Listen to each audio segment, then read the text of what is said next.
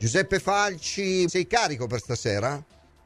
Sì, sì, molto, non vedo l'ora di vedere la partita. E eh, soprattutto speriamo che i risultati... Ci vuole, ci vuole, come dicevi tu prima, ci vuole un, un risultato positivo per invertire la rotta delle ultime due gare. Eh, le, sentivo i commenti de, di, alcuni, di, alcuni, tifosi. Io ritengo che ci sia proprio un, una, un attacco ideologico poi alla fine nei confronti di Allegri. Lo sostengo da tempo.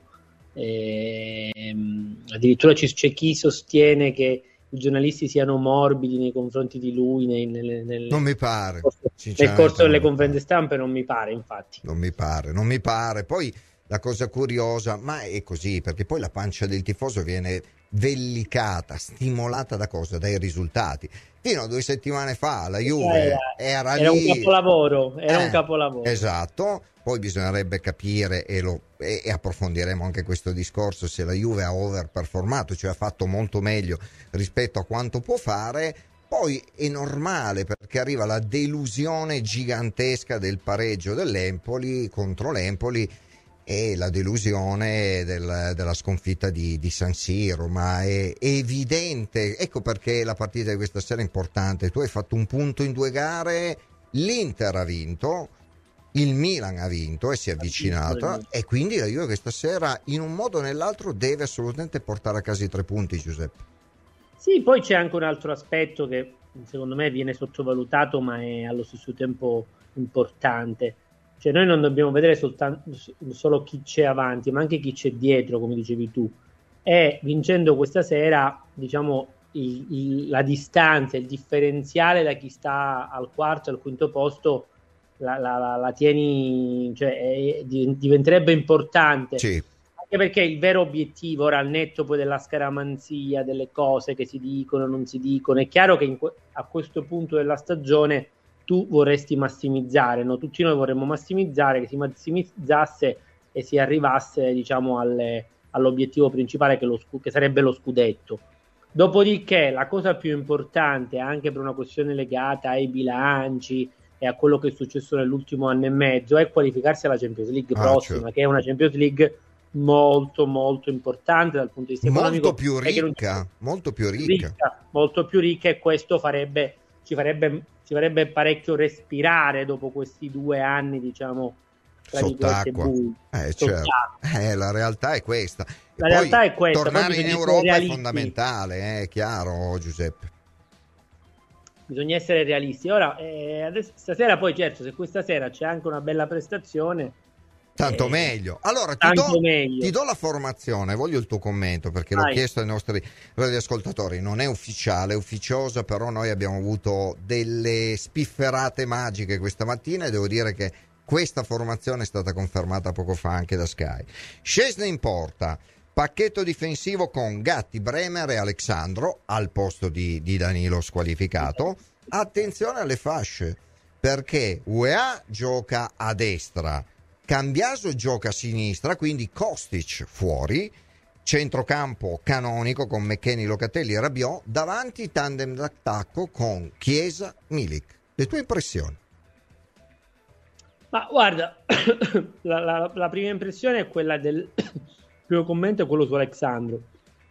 Alexandro è stato, è stato anche lui, diciamo, è finito anche lui in questo grande, grande dibattito che, che avvolge noi Juventini.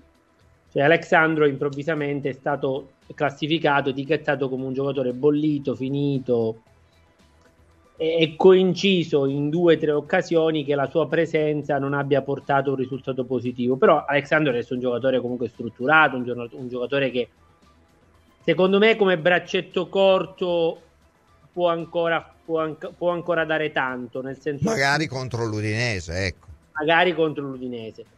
Allora, Cambiaso Uh, Cambiaso è un giocatore. Cioè, UEA Cambiaso significa che è stato, è stato, è stato messo fuori Kostic. Sì. Kostic non ha brillato contro l'Inter, diciamo. Ma in tutta la stagione, eh, possiamo dire. Sì, non, è mai avuto, non è mai stato diciamo, un giocatore che ha quest'anno. In alcune partite ha fatto la differenza, in, a, in tante altre invece è stato Poco. un po' un, una zavorra. Non dico una zavorra, ma comunque un giocatore che un di più che non è servito, non è stato performante come l'anno scorso, anche perché Kostic ricordiamo, è un giocatore molto lineare, quindi non ha, non ha quelle, quelle, quella... Costi va su un binario, il binario va è, su un binario, o riesce a mettere in mezzo o altrimenti fa quello che faceva Alexandro tempo fa e che continua tempo a fare, fa. torna indietro e appoggia, scarica per il compagno più vicino. Esatto. Mentre, mentre Cambiaso ti può dare quelle, quella, quella, sfrontatezza in più, no? Sì. Perché Cambiaso poi eh, eh, sì, lo ritrovi al centro, lo ritrovi, vedi il rigore che ha procurato contro il Lecce, no?